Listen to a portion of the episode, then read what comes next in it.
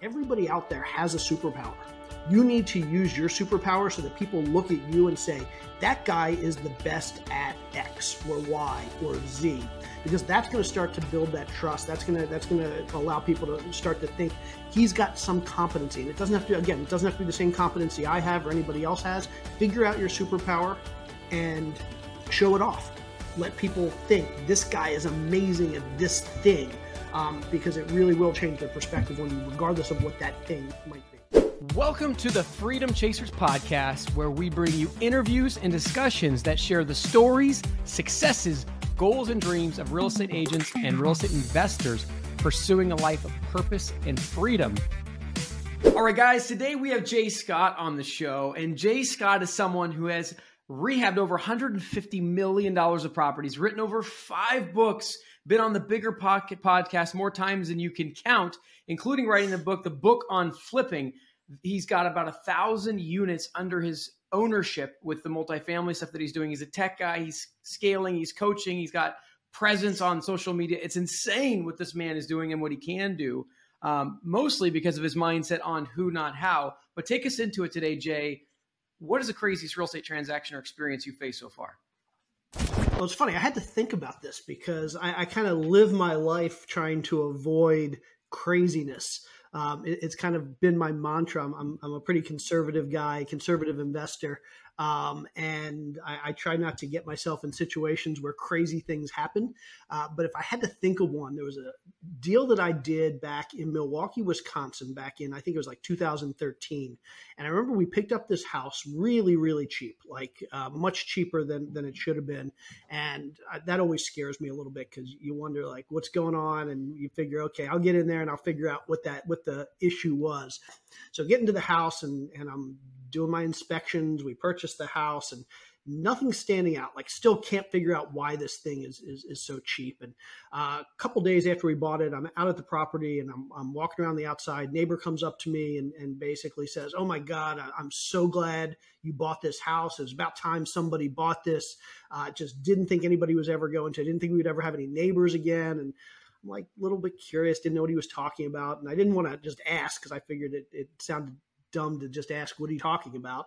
Um, so i just kept listening and then uh, he made it sound like something bad had happened. And so uh, go inside and jump on my computer. I go home i jump on my computer and i do a search um, for like that address. And it took a little while because that address specifically didn't come up. But ultimately I, I find out that that house was the site of a triple murder suicide. Um, basically a police officer killed his family and and then uh, actually not not suicide. He he killed his family. He shot himself. He didn't kill himself um, ended up going on trial and that house sat empty for a couple years before I bought it. And so yeah that was uh, that was I had no idea when I bought the house. Ended up being a great rental um, but not sure I would have bought it had I known that at the time um, but had no idea. Oh my word. So when you go to rent it out in the state Wisconsin, was there a required to disclose that to your tenants?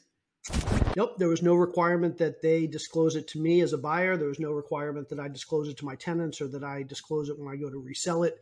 Um, and so, uh, didn't disclose it to to the, the the tenants. Did disclose it when we went and resold it a couple years later. Yeah, very very interesting. Well, I'm glad you lived in a state where that wasn't required. Uh, probably saved you a little bit. That's awesome. So I want to dive right into some things that we don't get to talk about as often with some of our guests. And, and so I want to dive right into the talking about raising of capital. You had mentioned pre-show that you've raised $30 million of capital last year. Can you take some of the lessons that you've learned in your 15 years of real estate and distill it? If someone's getting started now and they wanted to jump to a raising capital approach to real estate, what would be the steps to take? Yeah. So when I think about raising capital, uh, we all have this idea of what, what a funnel is, a marketing funnel. And basically, you get leads into the top of the funnel. That's where all your potential customers are. And you nourish them for a while. And, and the bottom of the funnel is where they come out and hopefully you convert them to, to whatever you want them to buy. Um, raising money is very similar. Uh, we have uh, this big funnel. And the way I like to think of it is the top of the funnel is your brand. The top of the funnel is where people see you, they hear about you, they learn about what you're doing, and they think, hmm, that's interesting. I'm willing to listen to that person uh, to see if maybe they have an investment that they might be able to convince me to invest in, or maybe I can invest my money in them. They're not convinced, but they they have enough uh, enough exposure to you that they say, "I'm willing to listen to that person's pitch." Um, you get them added to your your email list, your marketing list, whatever it is, and then you're they're in your funnel. And then to be a successful capital raiser, the key is the bottom of the funnel is trust. And everything you're doing from the day they enter the top of that funnel is building trust, getting them to think that you are the person that they are willing to take their hard earned money and they're willing to hand it to in returns or in, in the hopes of of return of profit. And so um, I'm not trying to convince them I have the best product. I'm not trying to convince them that I'm I'm the nicest guy in the world. I'm not trying to convince them um, of anything other than the fact that they can trust me with their money, that I am somebody that will be a good steward of their investment. And so the whole purpose of that funnel, and this can take weeks, this can take months. I've had investors where literally they're in my funnel for years. Sole purpose of my funnel is to build trust. And I do that through communication. I do that through education. I do that through uh, personalized one on one. I invite people to jump on a Zoom call with me and learn about what we're doing, ask about me, ask about my family, ask about my team. Uh, because building trust, it's, it's a lot tougher to build trust for the purpose of somebody giving you their money to invest $50,000, $100,000 even a million dollars than it is to get them to purchase a hundred dollar course or a two thousand dollar course or whatever it is. And so for me, like the top of that funnel is is the brand. I've spent 15 years building a brand, kind of getting my name out there, building a reputation, and then once they get into that funnel, everything I do from there on out is, is trying to build trust with them, so that one day they're going to come to me and they're going to say, "Hey, I'm willing to hand over fifty thousand, a hundred thousand, two hundred thousand um, dollars, and and trust you to invest that for me." One of our recent podcast guests said that trust is a series of small promises made and kept. How would you define trust, and what are the ways in that funnel that you're building it? Yeah, I, I think that's a, a, great definition, and and yes, uh, basically, my biggest um, the biggest thing that I have in my life, in my professional life, is my reputation. I know that the day I do a single thing to compromise my reputation, if you could go on the internet and um, find out that I screwed one person or I made a really bad decision, a stupid decision on one deal, that's going to blow up my business. That's basically going to send the message that maybe I can trust this guy sometimes, but not all the time, or maybe I can trust him with some decisions, but not all decisions. To be a good capital raiser, to be a, a good steward of somebody else's money, you need to be trustworthy all the time. And so that whole idea of little promises that you deliver on every time, it's consistency. You need to deliver every time, and you can't have that one bad mistake. You can't have that one stupid thing you do. Um, you really, you just need to be consistently trustworthy and, and, and build that over time. Um, but for me, I, would say the biggest thing, um, based on my personality, the biggest thing that's kind of helped me um, build trust with my audience is, and I, I know this kind of goes against the conventional wisdom, but I'm not scared to be the smartest guy in the room. Now, when I'm going to learn, if I'm going someplace because I want to learn or I want to improve or I want to pick up a skill that I, I, didn't have, yeah, I don't want to be the smartest guy in the room because I want to learn something. But when I'm in the room with people who will potentially invest with me, I want to be the smartest guy in the room. I want them to look at me as the expert. I want them, if somebody asks a question, I want all heads to turn to me to see what my answer is going to be because they trust I know more about this topic than anybody else in that room. And so for me, a lot of what I've done over the last 15 years is one, build up my knowledge base, build up my credentials, um, and then prove to people that I know what I'm talking about, prove to people that I know more than anybody else out there, or hopefully most other people out there when it comes to, to anything related to investing their money. I want to go crazy deep in this. I am a lover of sales and sales process. And one of the things you said early on is that you're selling them on the idea that you're not the best option as far as returns go. You're more of the best option for security or maybe for other reasons. So talk to us like if a new investor is trying to raise money and they're not offering the best returns, like what is it that they're offering and and how should they because I mean sales is generally a persuasive thing. And persuasion is usually accomplished by, you know, the promise of great returns. So talk to us maybe through the the more broad context of the sales process. Yeah. So, so one, I, I will never say that I'm not like potentially the person that can provide them the best returns. I might be able to. But here's the thing when it comes to returns um, if you and I do the same deal, there's a reasonable chance the returns that we'll be able to promise to our investors are going to be about the same. We're doing the same deal. If your returns are higher than mine, my returns are lower, most likely that's a function of the fact that the deal that you're doing is a higher risk deal. Doesn't necessarily doesn't necessarily mean it's a worse deal. Um, it's just that the risk that investors have to take to do your deal is going to be higher. And typically, anytime you have higher risk, what are you trading that for? You're trading that for the potential for higher returns. Likewise, if I do a deal that's super low risk, I'm probably only going to be able to provide low returns. But my investors are going to be okay with that because, again, what they're trading off in, in terms of low risk is low returns. So we often talk about the fact that risk and return are, are intricately uh, entwined. And so as risk goes up, returns go up, or potential returns go up. As risk goes down, potential returns go down. Um, so my goal as somebody who's investing some other person's money, or even if, if I'm investing my own money and I invest my own money in my deals, um, isn't necessarily to say I'm going to go for the best returns because that's going to be higher risk, or I'm going to go for the lowest risk because that's going to be lower returns. What I'm trying to do is I'm trying to optimize the two. And in this business, we have this term called risk adjusted returns. And that means the returns that you're going to generate based on the, uh, uh, the, the prospective amount of risk that you're taking for that particular deal. And what I'm looking to do is generate the highest amount of returns for the lowest amount of risk. And there's some optimal place uh, for every deal where you can kind of optimize for the returns while also minimizing the risk. And, and it's figuring out how to do that that's the key to being successful in this business. And some of the ways we do that are we do deals that we're experts in. So if I were to go do a deal, if I were going to go do a new construction project um, on um, uh, uh, warehouse, I was going to go build a warehouse for Amazon. Uh, my risk adjusted returns aren't going to be lower than somebody that's done that a hundred times they're going to have lower risk than I am because they know more than I do. They have more resources than I do. They have more connections than I do. They probably have more economies of scale than I do. So just their knowledge in and of itself is going to is going to decrease the risk that you're taking. So if somebody wants to come and invest with me in a new construction warehouse, I'm going to say don't invest with me because my risk adjusted returns aren't going to be as good as somebody that does that. But I know a hell of a lot about multifamily investing. I know a hell of a lot about new construction multifamily, value add multifamily. So somebody that comes and, and wants to invest with me, they're going to get the same res- returns as if they invested with somebody else. But if I know that space better, if I can mitigate risk better, if I have a better network of, of contractors, a better network of lenders, a better network of property managers, a better network of whatever, you're going to have less risk investing with me than with them, even though we're doing the exact same deal. So the goal is always, again, not to minimize risk, not to maximize returns, but to optimize both by getting the best risk adjusted returns you possibly can.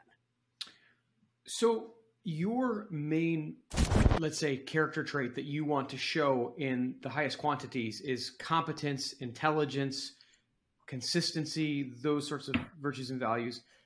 Talk to me, how has becoming an author, five time author, you know, you're one of the most prolific responders in BiggerPockets arena how has that one helped you with competence like becoming competent and then how has it helped you in attracting investors so i'm a big believer that everybody kind of has to embrace their superpower we're all great at something and but we're all great at different things for me the thing that i'm really great at that i found over the years is i'm really great at taking complex subjects and making them easy to understand for other people basically breaking down complex subjects into simple bite-sized pieces. And so for me, I utilize that superpower. I utilize my ability to take complex subjects and make it easy to understand. And I do that by writing books, by posting on the internet. I have a newsletter where literally every week I'll write a, a 1500 word article on some topic that probably nobody else is writing about in this space. Uh, I go on podcasts and I talk about topics that a lot of people don't talk about. I talk about the economy. I talk about um, uh, macroeconomics and business and scaling and, and, things that you don't hear a lot about in this business um, because it kind of separates me from everybody else. It sets me apart. And that's what I'm good at. And so as long as I focus on what I'm good at, people are going to see, okay, he's got a competency. Um, and they're going to think of me as he's an expert in X. And for me, it's that that X is I'm an expert at taking a complex subject and in writing or on a podcast, breaking that down into into bite-sized pieces that are easy to understand. Everybody out there has a superpower. You need to use your superpower so that people look at you and say, that guy is the best at X or Y or Z, because that's going to start to build that trust. That's going to, that's going to allow people to start to think he's got some competency. And it doesn't have to, again, it doesn't have to be the same competency I have or anybody else has. Figure out your superpower and show it off let people think this guy is amazing at this thing um, because it really will change their perspective on you, regardless of what that thing might be. Let's keep peeling the layers back on this onion. So, you are a superstar at taking complex subjects and making them simplified. You're not saying you're a rock star, which you are, at real estate.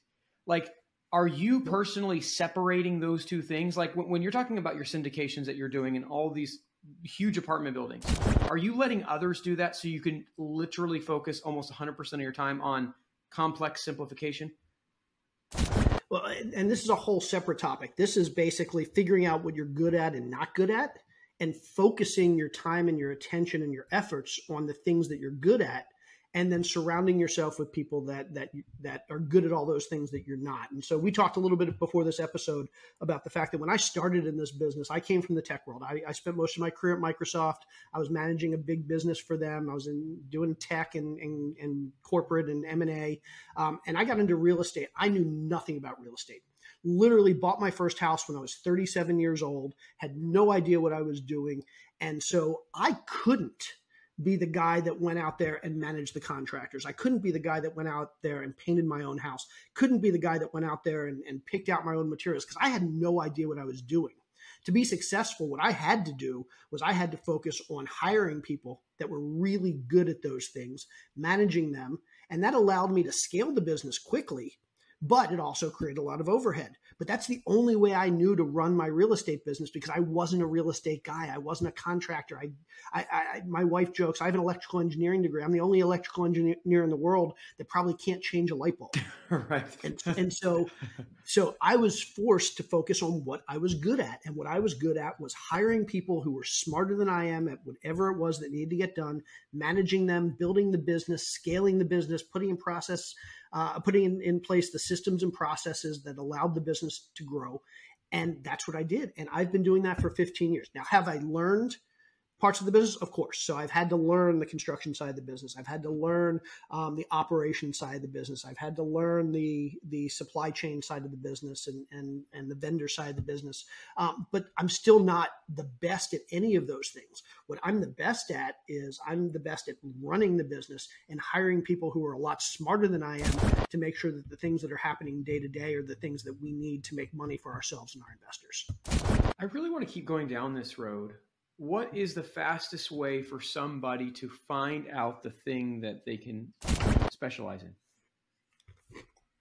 So, number one, it's going to be the thing that gets you excited. Uh, my partner likes to say, um, when you when when the alarm goes off in the morning, what's that task that's going to like get you out of bed versus what's the task you might have to do that you're going to hit the snooze button 12 times. Um, and if the thing you have to do that day is the thing that's going to cause you to hit the snooze button 12 times, that's not the thing you want to be doing most days. You want to be focused on that thing that you're going to jump out of bed at 5 a.m. or 6 a.m. or whatever time is early for you and say, okay, I'm ready and I'm excited to get this day going.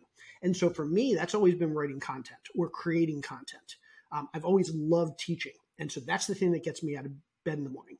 Um, what doesn't get me out of bed in the morning? Basically, everything else doing the operations, the nitty gritty, managing contractors and, and the day to day stuff, that doesn't excite me. And so you have to start with one, what is that thing that really gets you excited, that that really gets you out of bed, and and you say, I'm good at this, I enjoy doing this. Because at the end of the day, if if you don't enjoy it, you're not going to be able to keep it up for five or 10 or 30 years um, and, and, build a career around it. And even if you could, you probably don't want to because you're just going to waste five or 10 or 30 years.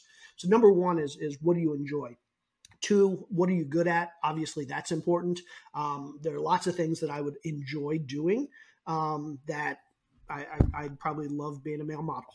Um, that's, that's not that's not going to work. Um, there are a lot of things I, I would probably love doing day to day, but I'm just not good at them, and so I have to kind of cross those things off the list. So number two is what are those things that you're good at, um, and then number three, what are those things that you can actually make money doing? What can you figure out how to monetize?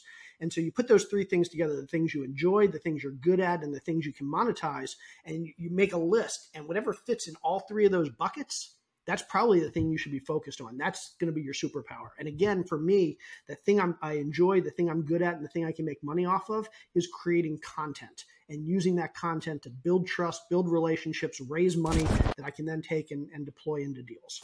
I love what you're saying because a lot of times I hear people say, well, I love real estate. And then they're also telling me they're burnt out serving clients. And it's like, well, I think we should be more specific here. Like real estate's a pretty broad term. Like there's a thousand things that you do within real estate. There's a lot of asset classes, let alone like if you're in single family agency work, there's so many, you know, showing homes and so on and so forth.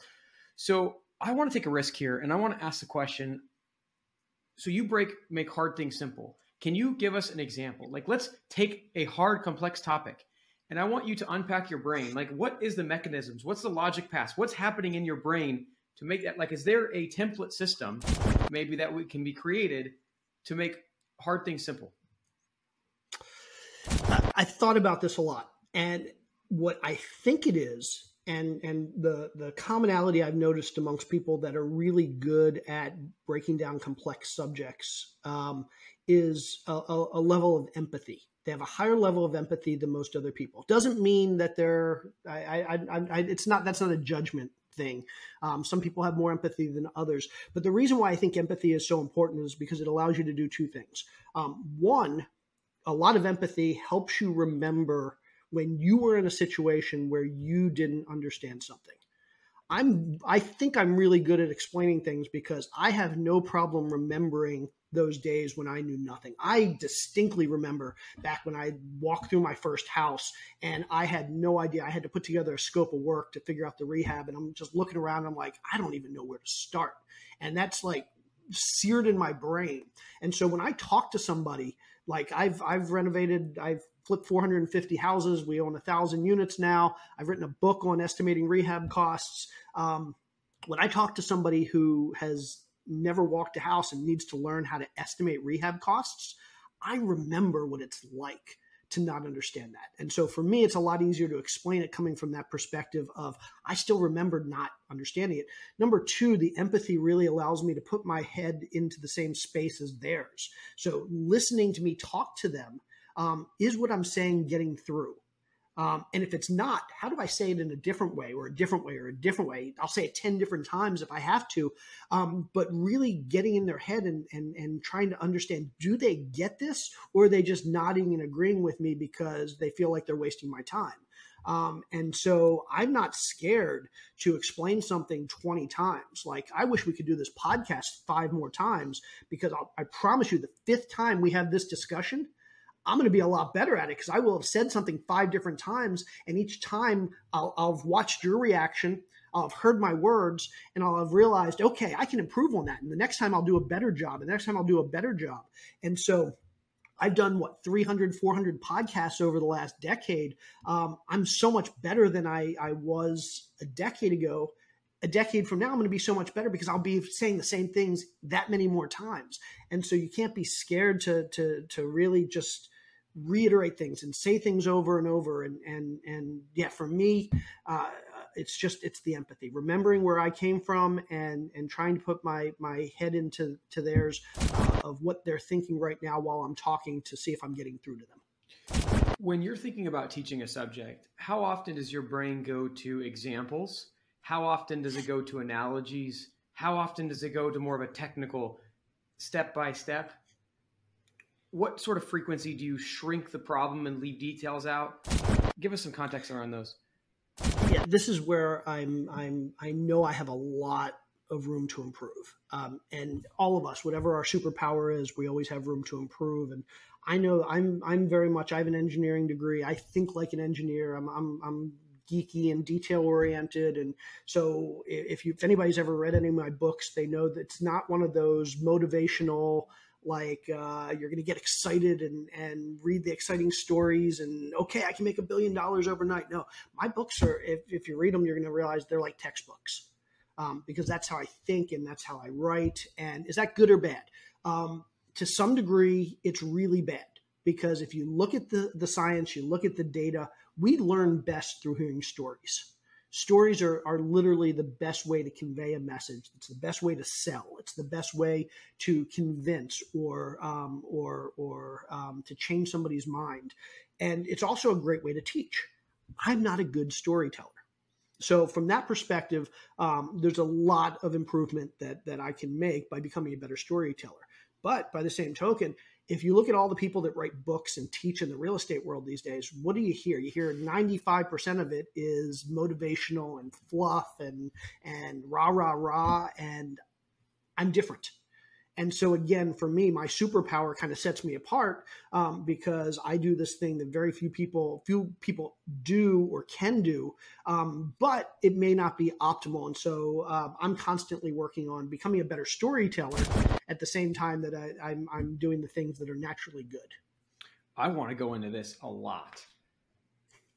Storytelling is and, and, can i tell you something? I love this conversation and you actually have me like a little bit flustered because oh, again i've done 300 and some podcasts over the last 10 years every podcast I do, it's the same questions. Where did you start? Tell me about estimating rehab costs. Tell me about this or that. It's all the same. You're asking questions that literally I've never been asked before. And so I feel like I'm like, for the first time in, in a decade, I'm like scared of the next oh, question. Oh, no. What if you ask me something I'm not like prepared for? Well, I love this. First of all, feel free, like for those audience listening, what he is giving us is just a, a set of gems. So feel free to say, hey, I'm going to need more time on this one. Let's come back to this one. But thank you. Like your answers have been so incredibly articulate and you've given me the confidence to continue to dive in. I have a desire to become a much greater storyteller as well. So I would love to know what are the steps because I mean, you're a tech guy, you're a math guy, you're a process engineer, you're a writer. Like there are so many skills that don't normally reside in a single human being. So I know there's already been a lot of development you've done with yourself to get to where you are. And it's clear you understand what you want to add to yourself, you view that as possible, and you're taking action. So, walk us through so far. Uh, what is the process that you're going through to become a storyteller? What have been some of the wins and, and losses that you've taken along the way? So let me start with and because I, I, don't have a good answer to that um, because I'm not good at it yet. I, have I've read a book or two on it, and so I can tell you kind of the more formulaic ways. But anybody can go out there and read a book on, on telling stories and, and probably learn more than I know in, in an hour. Um, but one of the big things that I've learned is um, is that um, when you're telling a story, um, it, it's very much you need to relate to the other person's experience. Um, and you need to be talking to them in, in a language that they understand. And too often we assume that everybody is exactly like us. We assume that everybody learns like us. They assume everybody is motivated by the things that motivate us. They assume that everybody um, is kind of the, the same person. Um, and and I see this in the in the in the uh, fundraising world all the time. I'll, I'll, go and I'll sit in on a pitch with uh, with somebody that's doing a deal. They're looking for for funding, and I'm considering investing. And they're having a conversation with me, and, and they ask me a question like, "So, what are you interested in? Do you care about cash flow? Do you care about this? Do you care about that?" And I'll give them an answer, I'll tell them like what's going on in my life, and then they'll kind of give me a canned response. Um, and it's like they didn't even hear what I said because the response that they're giving is they're answering the question that they think I should be asking. Um, or, or they're giving me the information they think I should want because that's the information they would want. And so I found too often in storytelling, we tell the story that we want to hear, um, the one that resonates with us, without actually thinking about the story they want to hear might be completely different than the story we want to hear. I'm a tech guy. I'm a guy that's been in real estate for 15 years. I've got a decent amount of money. Um, and so if, if I'm going to try and sell you on an investment in my deal, um, using the same things that I would need to hear to invest in somebody else's deal, that's not going to appeal to you. I want tax benefits. Like I'm at the point in my career where I have a lot of income. I don't need the cash flow. I don't necessarily need the profits. I love the, the tax benefits. I love the 10 year returns. Um, but if I tell that story and if, if everybody's like, I'm sitting here telling the story about like let's talk about why tax benefits are so important to me. And uh, last year i made x amount of dollars and i realized i was paying x hundreds of thousands of dollars in taxes. And i realized that if i could defer those for 10 and people are looking at me like well that's not me. I'm not in that situation. Um, i need to tell the story that they care about. And the story they care about, my investors, is they're working a nine to five job that they absolutely hate and they want to get out of that job. And so if I put myself into their headspace, I haven't been there for 15 years, but as long as I can put myself in their headspace and say, okay, the story they need to hear is the one about how to get them out of that nine to five job, how to get enough money for their kids to go to college or their daughter to get married, whatever it is. If I can tell them that story, that's going to resonate with them. So the, the first and most important thing is when you're telling stories, don't tell the stories that you want to hear that you would want somebody to tell you think about the story that's really going to resonate with them yeah. um, and so for me that's kind of been the biggest mind shift in this whole storytelling piece um, that, that's really helped me get better at it yeah and so the them of course in you know digital marketing speak is your target client or your avatar mm-hmm. And that avatar even though it's the avatar that that gives money to you to fuel what you're trying to accomplish is maybe a distant, far away from the person that you are, or the person that you were. Yep. So when you're thinking about your funnel, because you're talking about top of funnel is how you raise money. That funnels down to the type of people who are listening to you in your pitch decks for raising capital. How much thought process is there, and how much thought process would you want there to be? Are those the same thing for creating the avatar to which the story can be told? Because this is a problem that I think about a lot, right? Because it's like there's where I am, there's where I'm going, and there's who I was. None of those are the same thing. And the person that I might be serving could be in any one of those spots. So would love to get your take on it and and this has been another big shift for me. And and I have an amazing business partner. Her name's Ashley Wilson. Um, she taught me this business four or five years ago, the multifamily business, and and she's been instrumental in my success in multifamily. And um, she's gotten me to realize a few things, and and this is probably the biggest. Um, for 10 years, up until a few years ago, I was pretty much on autopilot. Um, it seemed like what I did naturally was working really well going out there and teaching stuff and writing articles and answering questions on BiggerPockets writing books all that stuff. It was just i never really had a plan. I never create i never thought through this funnel. I never thought okay this is how i'm going to build my brand and this is how i'm going to generate leads and this is how i'm going to convert them to whatever an, an offer is. Um, it's just i just went out there and did completely what came naturally and that was great. It allowed me over the last 10 years to build a decent brand. We've sold 500,000 books. We've raised money. Um, um, like I, have I've been in, in this little world of, of real estate. I think I've been uh, pretty successful. Um, but it, it, there was no thought that went into it. And then a few years ago, um, my my partner actually Ashley actually um, got me for the first time to really start thinking about that and thinking about that strategy. Um, and once she got me thinking about the strategy, what I realized was, yeah, what I was doing was working relatively well for for compared to most people. Um, hmm. but it, it, was really working very poorly compared to where we needed to be. And, and mm. let me dig into that a little bit. So, as a capital raiser, the most important thing for me, in, in, in addition to raising as much capital as possible, um, is this thing called cost of capital. I want capital as cheap as possible. If I can find an investor that will give me money for a 15% return, that's great. But if I can find another investor that will give me money for a 10% return, that's much much better because the the the 10% return means I can go find deals that aren't necessarily as good. 50%, yeah. And yeah, and there's probably more money left over for me at the end if they're getting theirs. Um, and so while raising capital for me was all about bringing in the most money, uh, actually got me thinking about the fact that cost of capital was actually the most important thing and got me thinking about how do we get our cost of capital down? How do I go from those investors that are looking to get 15 or 17 or 19% a year to those investors who are happy getting 8 or 10 or 12% a year? And what I realized was all the branding that I've done, all the brand that I've built, all the the the the, the name recognition that I have um, in my life has been in this small real estate industry. And real estate investors are a little bit different than the broader public out there. Yeah. Um, somebody that's a real estate investor that's going to invest in one of my deals, they know how much real estate generates in returns. They know that a multifamily deal, if they've been around the multifamily space at all, they know that typical returns are somewhere in the 14 to 16% compounded range or 18 to 20% average annual range, just to use those terms. Um, and so if they're going to invest in my deal, they're going to say, I need 20% average annual returns because that's what's typical in this in this industry and if you don't give it to me i'll go to, to that guy over there who's doing the same thing you're doing and he will give it to me and so basically my options are i give them 20% compounded or i don't get that person as an investor. Well then i realized that not everybody is, an, is a real estate investor. Not everybody thinks like that.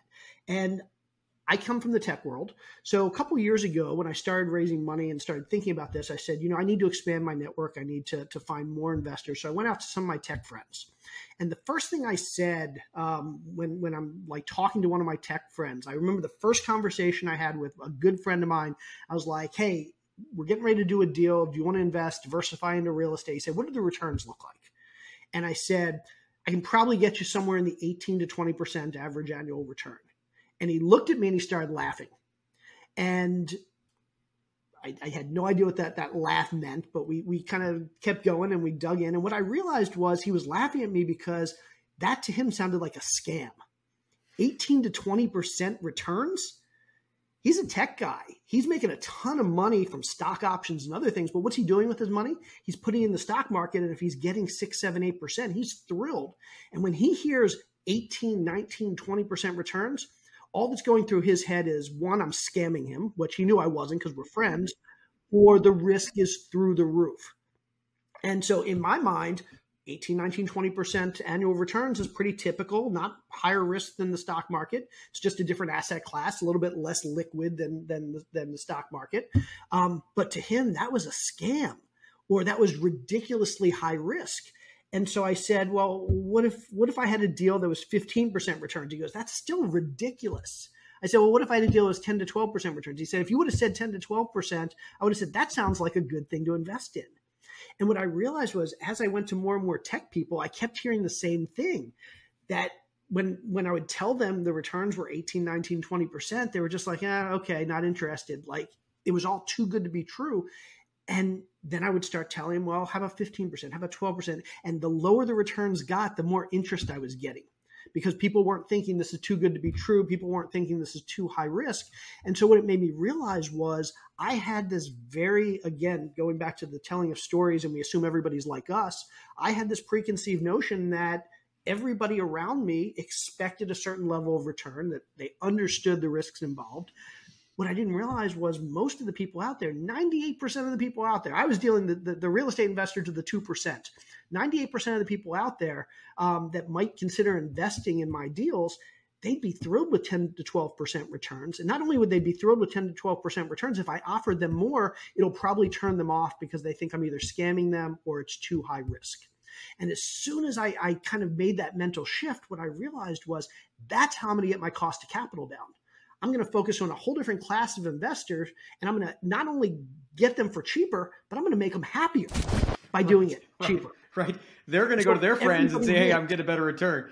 Yeah. Yep. And so since then, a lot of our investors now are tech people. A lot of our investors are professional people. One of my partners was a professional athlete. He was a hockey player. Um, so we work with a bunch of professional athletes. And across the board, these investors are much happier with a 10 to 12% return than if they were being offered 18 to 20% because again they, they wouldn't feel like it was too good to be true. Describe for me what that shift was like. I mean obviously you know multifamily. You know all of the questions and answers surrounding the raising of capital. But what did it look like for you to have to shift your avatar to tech people? Like how much of the content you're creating had to change? And what sort of mindset shifts did you have to go through uh, tremendous um, because my again for 10 years I was focused on real estate people. So what did I talk about? What did I write about? What did I what was I publishing? It was real estate content. It was how to flip houses. I mean, you can look how to flip houses, how to estimate rehab costs, how to negotiate real estate. Um, it, it's it's all the tactical stuff that a real estate investor might care about. But once I switched the avatar, my my my investor avatar, I had to switch what I was talking about because that didn't interest them. What they cared about was how things going on in the world, whether it's economic, whether it's industry related, whether it's political, whatever, how is that going to impact their investment if they were to invest in real estate? How does real estate work not from a nuts and bolts, tactical, nitty gritty, day to day standpoint? How does real estate work from an investment standpoint?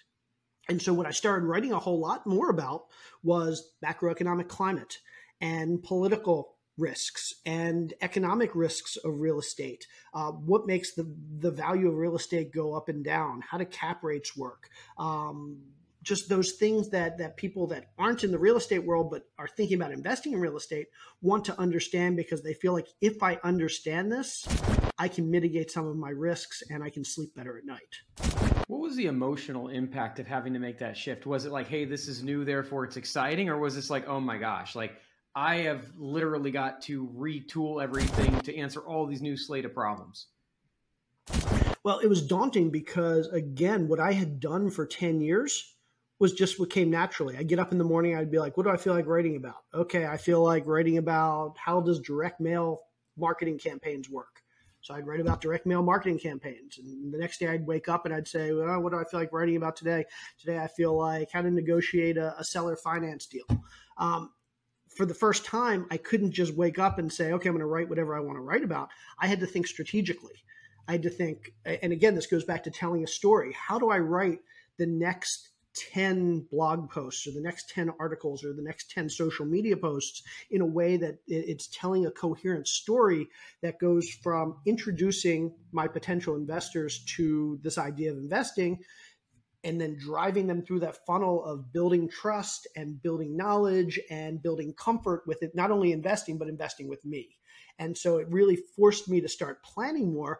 Um, and again, in, instead of just waking up every day and writing what I felt like writing, I'd plan a month out or two months out. And I knew exactly what the, the, the writing schedule was going to look like because I was building something. Um, and I was hoping people were reading in order um, because, again, that's how I was building trust with them. Have you hit critical mass on the tech space for capital raising, or are you still in that process? Absolutely not. Um, so um, I, am fortunate that again I, I, had a foothold in that that industry. Um, I still do some advising to, to some tech companies. Uh, a couple years ago, I was invited out to Google to speak to to their investing club. I've spoken to Microsoft and Amazon's investing club. Um, so I feel like I've I've I've made some inroads. Um, but the nice thing is, it's a huge industry, and it's an industry that there's a lot of money. Um, there are a lot of people that are accredited, which basically in, in this industry means they, they meet the financial mm-hmm. qualifications mm-hmm. to invest with me. Um, so there's, eh, while I have made some inroads, there's a huge untapped market there that uh, that's, that's ripe for, for growing our business as, as big as we want. So, unlimited landscape left you're you're in the process of honing and getting it to a place where you could just wake up in the morning and write as freely as you did. Take me back to learning. Like i mean assuming someone says you know what? My gifts are like J's gifts. But like you still have to have a lot of knowledge to be able to get up and just write an intelligent article every single day on the fly. Like what was your process for acquiring the amount of knowledge necessary to do that so there's a lot of times where I've literally there's a topic that's in the news, a topic that people want to hear about, and I'll say, okay, I need to go learn about that topic so that I can teach it, and I will spend five or ten hours researching a topic that I knew nothing about. Um, so that that I could turn around and write an article that sounded like I was the expert and and so there's there's some of that it sounds like the fake it till you make it but it wasn't really because five or ten hours of research when you put that together with kind of the the rest of my my background knowledge um, i really was an expert compared to most people. Um, and so it, it's funny because a lot of people think that that how do you know so much about so many things? And what they don't realize is that a lot of the stuff that I'm learning in real time. Yeah, I, I, I have an MBA, I have an economics background, so I have the the basics.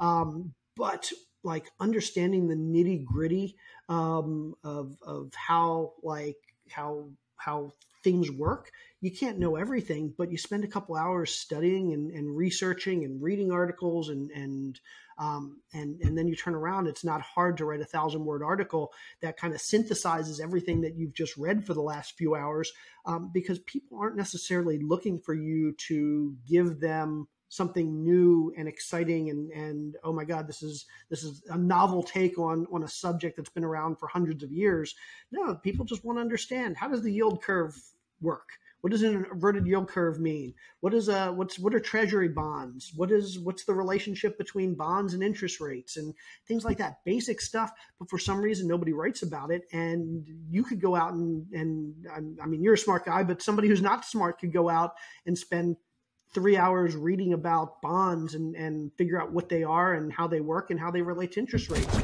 and then go out and write an article and look like a genius. How do you manage the time load? I mean, like, obviously, you're not spending five or 10 hours on every article every day. But I mean, someone's working a full time job, or they're, let's say, they're a real estate agent or investor. They have to do that for most of the day, but they love content.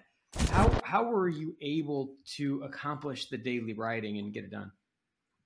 You need to be inquisitive so for me, it's even if I wasn't writing, I'd still be reading. I still want to know about everything related to macroeconomics. I want to know everything related to investing. I want to know everything related to geopolitical issues and how they impact industries and markets because at the end of the day, that's how I make my money. So even if I weren't writing about it, I still need to know this stuff because I'm an investor and these things are important to me. Um, it just so happens that if I know that stuff, I can write about it. Um, and so for me, it's not a chore. It, it's really it's something I'd be doing anyway, at least the learning part. Um, and then just taking that learning part. Uh, I, I mean, I found that writing is kind of like a muscle. Um, it, the more you do it, the better you get. I'm not a natural writer, um, but I've written so much that literally I can just sit down and, and this is what I, I'll tell people also. I mean, writing is something that it's so easy these days. You have a cell phone. Pick up your cell phone. I go on a walk every morning. I do a few mile walk every morning just to, to get some exercise, clear my head. And I will literally sit there and just talk into my phone, into the notepad application um, and it's basically I'm I'm I'm dictating whatever that article is I'm going to write that day or that week, um, and I'm doing it on on my walk in the morning. And all I have to do is basically send that to myself uh, by email, and I can either have my uh, somebody that works for me formatted, or I'll do it myself. Um, but yeah, I mean, I'm sitting in, the, in, I'm in the shower. Like when I'm in the shower, I'm thinking, and like literally, I'm I'm just I'll hit record on my phone outside the. I keep my phone outside of the shower, and I'll hit record and I'll just start talking into my phone and dictating into my phone. Um, it, it's it's just there's plenty of time if, if you can if you can use it well. So you you're being a tech guy. Has ChatGPT entered the equation for you in formatting your articles and expanding your content creation? No, I've, I've played around with it, and what I found is that um, I, I have a very I don't want to say unique because we all have unique voice, but I, I have a, a, voice that um, a lot of people, if I if, if I put out content that I didn't write, people would know. Um, people have told me that that they can recognize my content very quickly because I just have a certain writing style.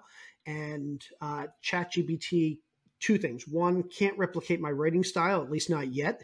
Um, and number two, I tend to be a little bit more detail oriented than ChatGPT will will spit out. I, I tend to focus more on the, the nitty gritty of stuff than the high level of stuff. And so um, I, I, haven't been successful getting ChatGPT to kind of spit out the, the types of details that that i really want it to. It would take me longer to give it the, uh, the, prompts to spit out what i wanted to than just to write it myself. Cool. I want to go back to something you said. You said it's how i make my money in terms of your curiosity so I want to understand deeper your relationship with curiosity.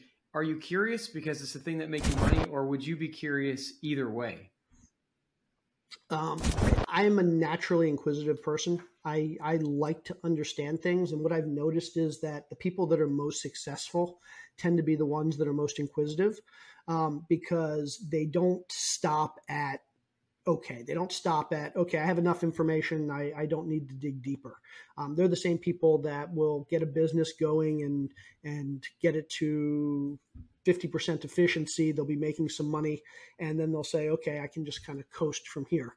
Um, inquisitiveness is something that like if you've got it you're gonna you're gonna keep pushing until you've eked out every ounce of efficiency and every ounce of detail and you're gonna keep trying to get better and better and better uh, whether you're learning something or building something or doing something. And i've just noticed that the best engineers tend to be the ones that are the most inquisitive because they never stop and say that's good enough. Uh, they have to keep going until until they've they've kind of sucked out every last percent of, of efficiency in whatever they're doing. Right. So you threw me a curveball earlier in one of the best ways possible, which was essentially you tied the simplification of an idea, taking things from complex to simple, and you related it to empathy. You essentially related it to a positive attribute, or someone that doesn't have it may lack that attribute. So I would like to tie some attributes together. One, when we're talking about curiosity, is curiosity born from like a servant or selfless nature in the sense that you're trying to connect like like if you were to connect curiosity to a, a core personality trait how would you connect that concept? Um, I, I, think curiosity a lot of it is um, i'm trying to think the best word um, to some degree insecurity um, to some degree um, um, an acknowledgement that we know so very little. Um, I, there's a, there are a lot of us that, um, and and the best way to say this, there are a lot of us who think we know everything. Um, and if you ask Especially my wife, engineering world. yeah, and, if you ask my wife, she'd probably accuse me of of, of, of thinking I know everything. But I, am also, if if I, I recognize that while I might portray sometimes that I know a whole lot, and I, I, have even said I like to be the smartest guy in the room a lot of times, at the same time, um, I recognize that I know so little about anything. We all know so little about anything. And so um, being inquisitive is, is really an attempt to, to build the confidence that I'm portraying. I want to be the guy that knows everything. I want to be the, the smartest guy in the room, but I realize I'm not and um, and the, the, inquisitiveness forces me to kind of keep learning and, and keep building the knowledge and the skills and and and the the expertise um, so that I can be more comfortable portraying that that role of the smartest guy in the room. I love that this. makes any sense. Yeah, and I wanted to go down this road a little bit because I just got off a podcast where we were interviewing an Israeli immigrant, and we I asked him essentially what does the Israelis have mindset wise that the Americans don't and he said, really, they don't really have a way of describing that something isn't possible to do. And because they don't, they don't have that, they're forced to be in creativity to solve problems, right? They're forced to be curious. And, you know, I, I think as the, the economy's moving, as things are shifting, curiosity is going to save a lot of people if they have it. So um, if you guys are out there listening, like take notes of some of this stuff because it, because it matters. So let's say you had a billion dollars in the bank and 100 lifetimes of cash flows. Money is no object. Like, does your life change at all? How do you structure your freedom? Um, no, at this point, um, I, so it, it's funny. I grew up with very little. Um, and I, I think I will forever have that mindset of I'm always scared of losing everything. Um, I, I go through life kind of, I will never be confident that I'm financially secure no matter how much money I have. Um, and so part of that manifests itself in, in, a, in some bad ways. Like I work probably too much because I have this irrational fear that if I take too long off, um, it's the, the, the fate is going to conspire to take everything away from me. Um, and so I can't do that. And my wife hates that about me. She's like, look, you've worked this hard and uh, you should be able to go on vacation for a week and not take your computer. And, and she's right. I should. And it's funny. It's not so much that I'm a workaholic, but more that I'm just terrified that if mm. I take a week off, um, I'm kind of tempting fate to, to, to strip it, off, strip all the success away. Um, so so number one, I don't think I'll ever stop working. Um, but one of the things I've recognized is um, how fortunate I am, um, and how it's a waste of success and a waste of good fortune um, if I don't use what I've accomplished to give back. Um, and so for me, it's it's I won't stop working, but I very much uh, these days tie my success. I, I, much less tie my success to the amount of money that I'm making um, than I do to what I feel like I'm accomplishing. And those things that I want to accomplish, one, I, I'm, I'm very competitive. So in the business world, I do want to build a bigger business. I want to get uh, a higher assets under management number, more units. Um, I want to make more money. Most importantly, I want to make more money for my investors. That's certainly important, but there's also bigger things these days. I want to give away as much money as I can. Um, I want to be able to. My my partner and I often talk about. Um, she has a tremendous love of animals, and so do I. And we often talk about like we want to build a foundation that um, her goal is to get rid of kill shelters um, for for pets, for dogs and cats. Um, and she's basically laid out this business plan for a, a, whole transportation network that will take animals and kill shelters from one part of the country to other parts of the country where there's higher adoption rates and mm-hmm. lower lower kill rates. And and and um, she's estimated that that for 100 million dollars we can potentially um, like get rid of of like kill shelters in this country. And so that's kind of been our goal is to accumulate enough money that we can actually build that out and make a, uh, a discernible difference in the world. And so for me, it's it's again, it's it's I'm never going to stop working, um, but I, would like to think that over the next several years, it's going to be working less for me and working more to actually give back and, and improve the world. What a cool vision! What does the next 12 to 18 looks like look months look like for J? Um, same stuff. Uh, I think we're in an interesting economic time right now. Um, so I think over the next 12 to 18 months is going to be very much uh, keeping my, my finger on the pulse of the economy um, and trying to ensure that uh, the assets that we currently have are, are operating well and continuing to make money and are free of risk or at least minimize risk, um, while at the same time uh, I have a feeling there'll be some good opportunities in, in real estate in the next 12 to 18 months and try and figure out where those will be and, and, and exploit some of those opportunities before other people can. Absolutely. My goodness, J, this was incredible. Like, guys listening, I mean, he broke down how to make things more simple. He broke down how the path to write five books and run all these assets and how to structure sales. Like there was so much sales advice in here that wasn't even packaged up as sales advice. So, guys, if you're listening, take note, write something down that you learned, share it with somebody you know so they can hold you accountable. Because freedom's acquired one action at a time. And as you take steps day after day, you move towards freedom. And before you know it, you guys are living a life of freedom and purpose. Thank you guys for tuning in, and we'll catch you on the next episode.